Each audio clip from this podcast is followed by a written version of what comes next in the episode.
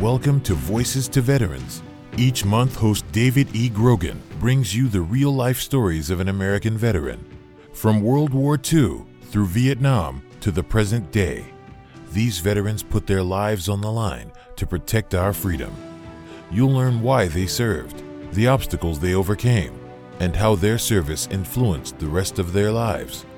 Most of all, you'll be inspired by their service. Now, our host, David E. Grogan.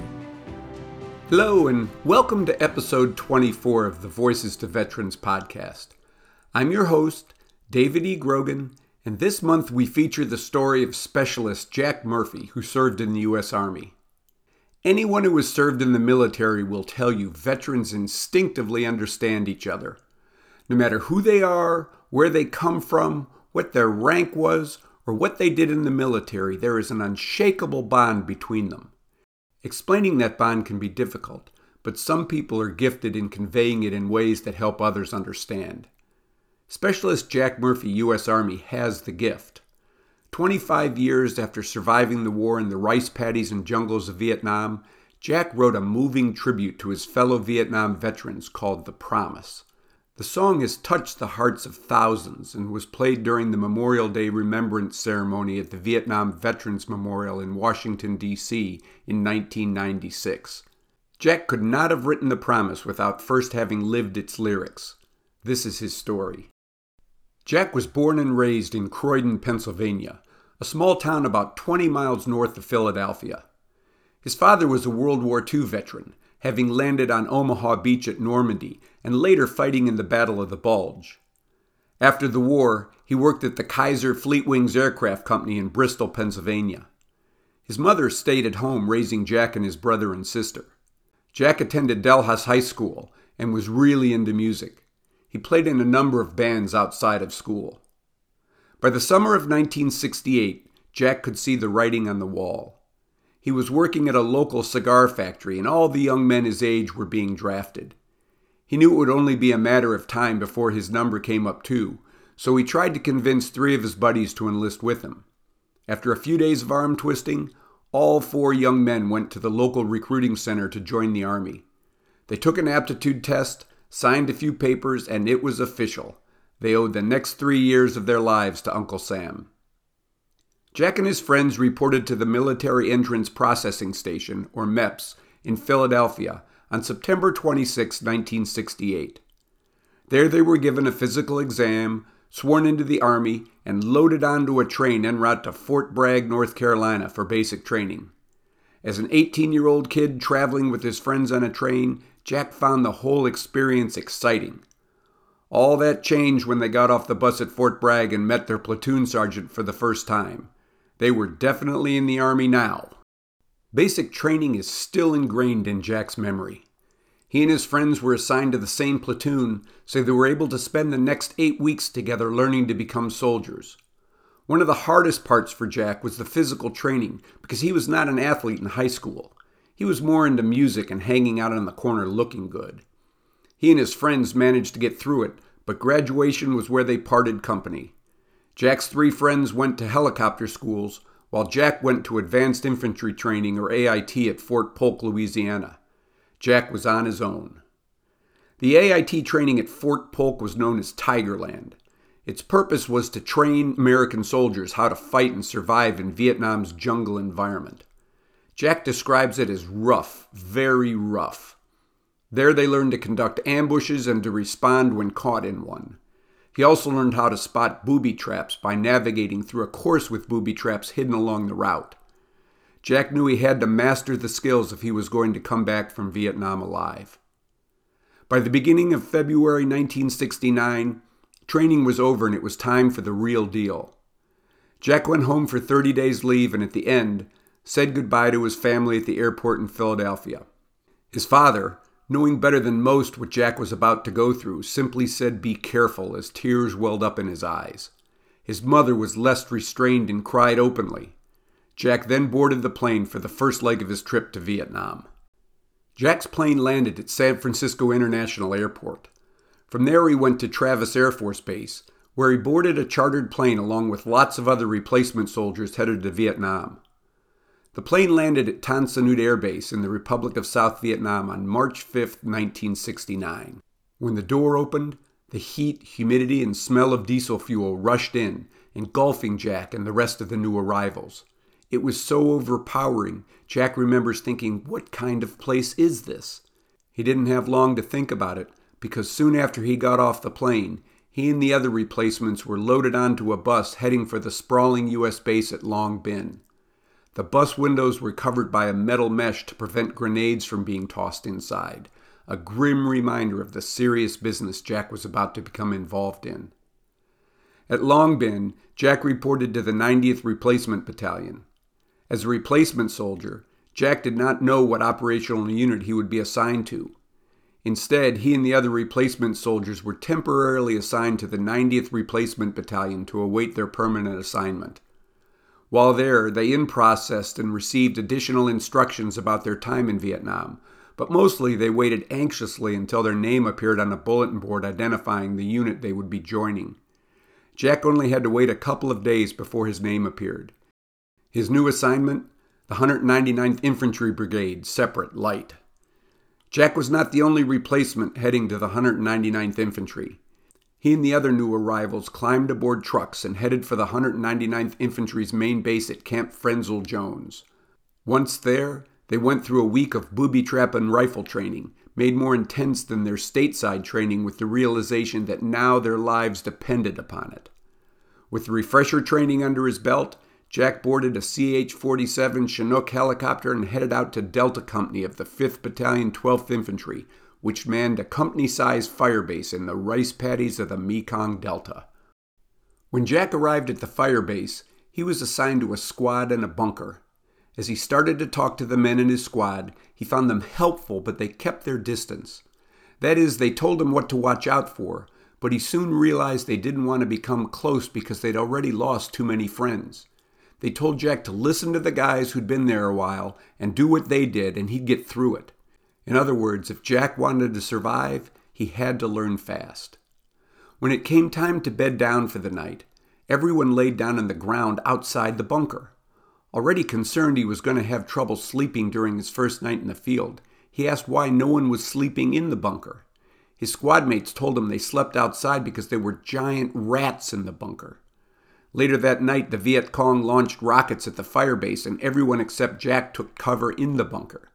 Someone inside the bunker shouted out to him to get inside, but he responded, You told me there are rats in there. The voice called out again, Get in here, you dumbass. Would you rather get blown up or deal with the rats? Jack joined his squad in the bunker.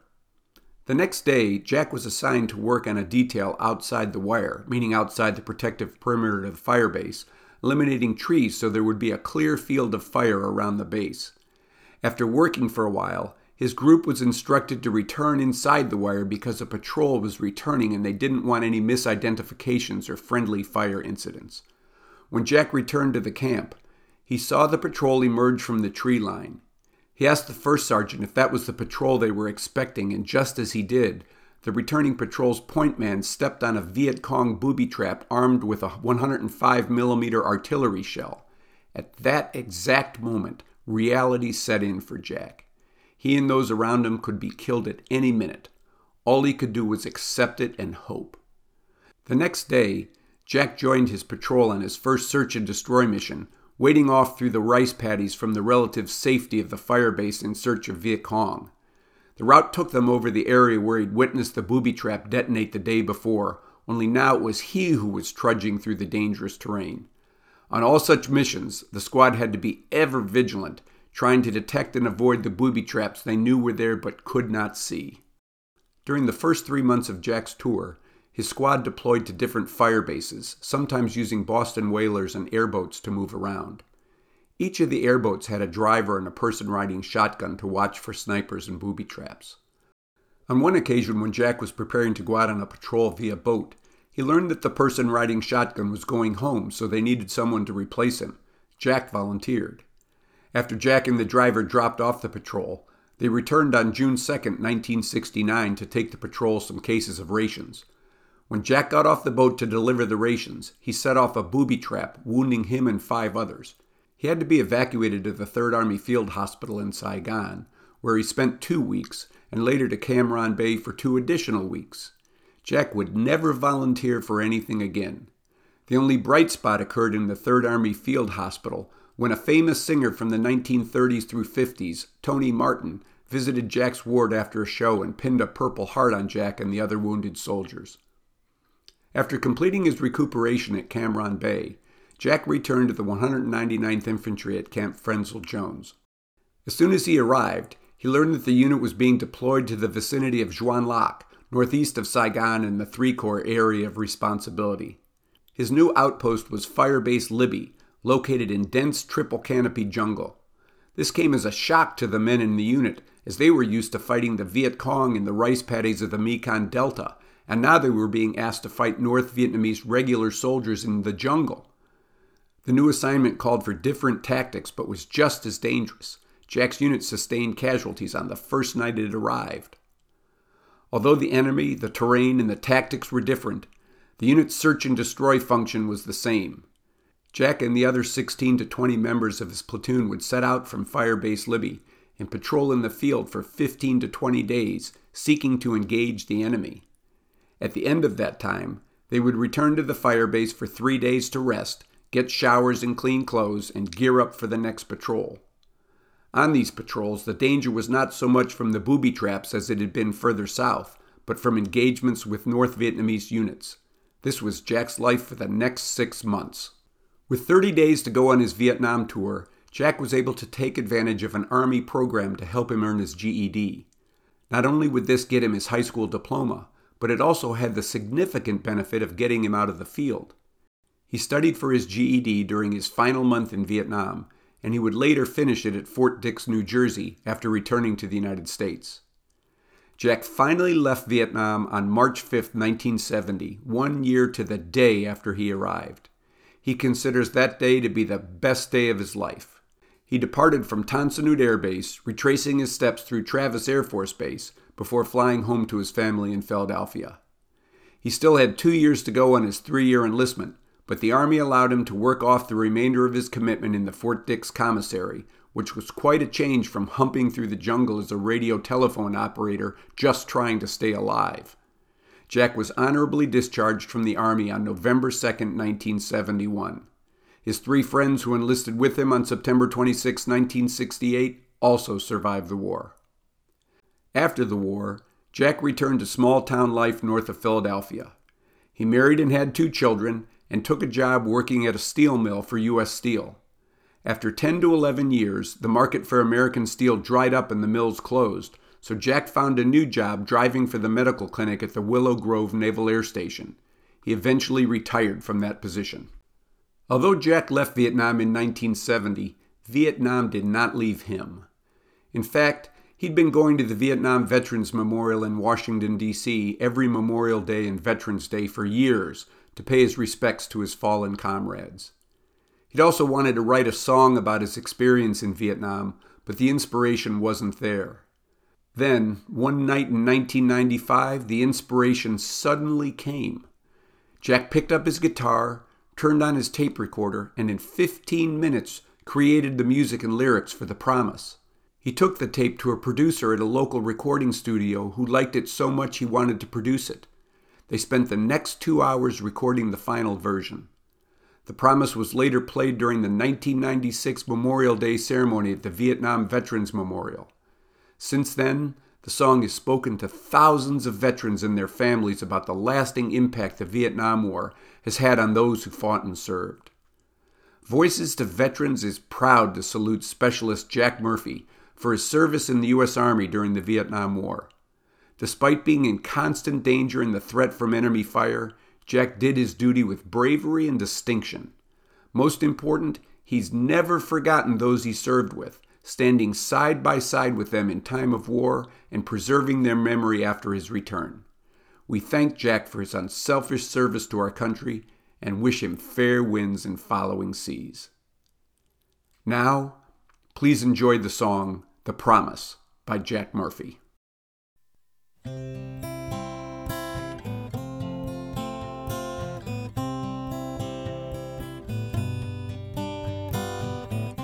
on a bunker the evening breeze. We sat and talked and watched the trees. We talked of home and the girls we've known, and the 57 Chevy that you once owned.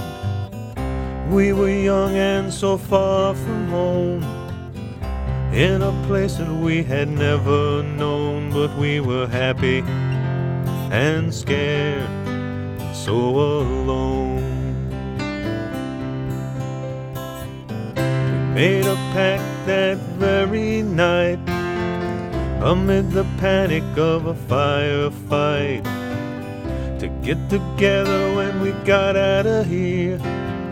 We'd meet in Philly and I'd buy you beer, but that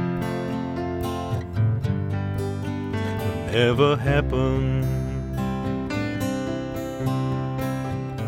We got so close in such a very short time. What was mine was yours, and what was yours was mine.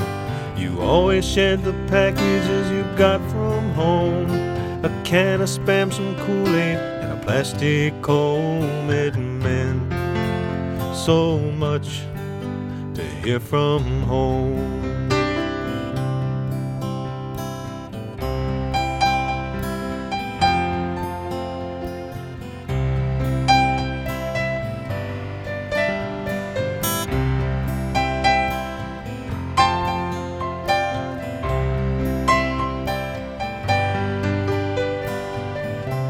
Six months down and six to go. It won't be long now before it's time to go. We'll be standing on the corner in our old hometown, gassing up that Chevy just to cruise around. It's gonna feel so good to be back in the world. I'll finally see my family and my favorite girl now. That ever mattered going home. Well, that was 24 years ago. Why things happen that way, I don't really know. But here I am staring at your name, standing at the wall in the pouring rain. The tears won't stop and I can't see clear. Here I am holding on to two cold beers. Welcome home to you, my brother. On a bunker in the evening breeze, we sat and talked and watched the trees. We talked of home and the girls we've known, and the 57 Chevy you once owned. Welcome home, welcome home to you, my brother.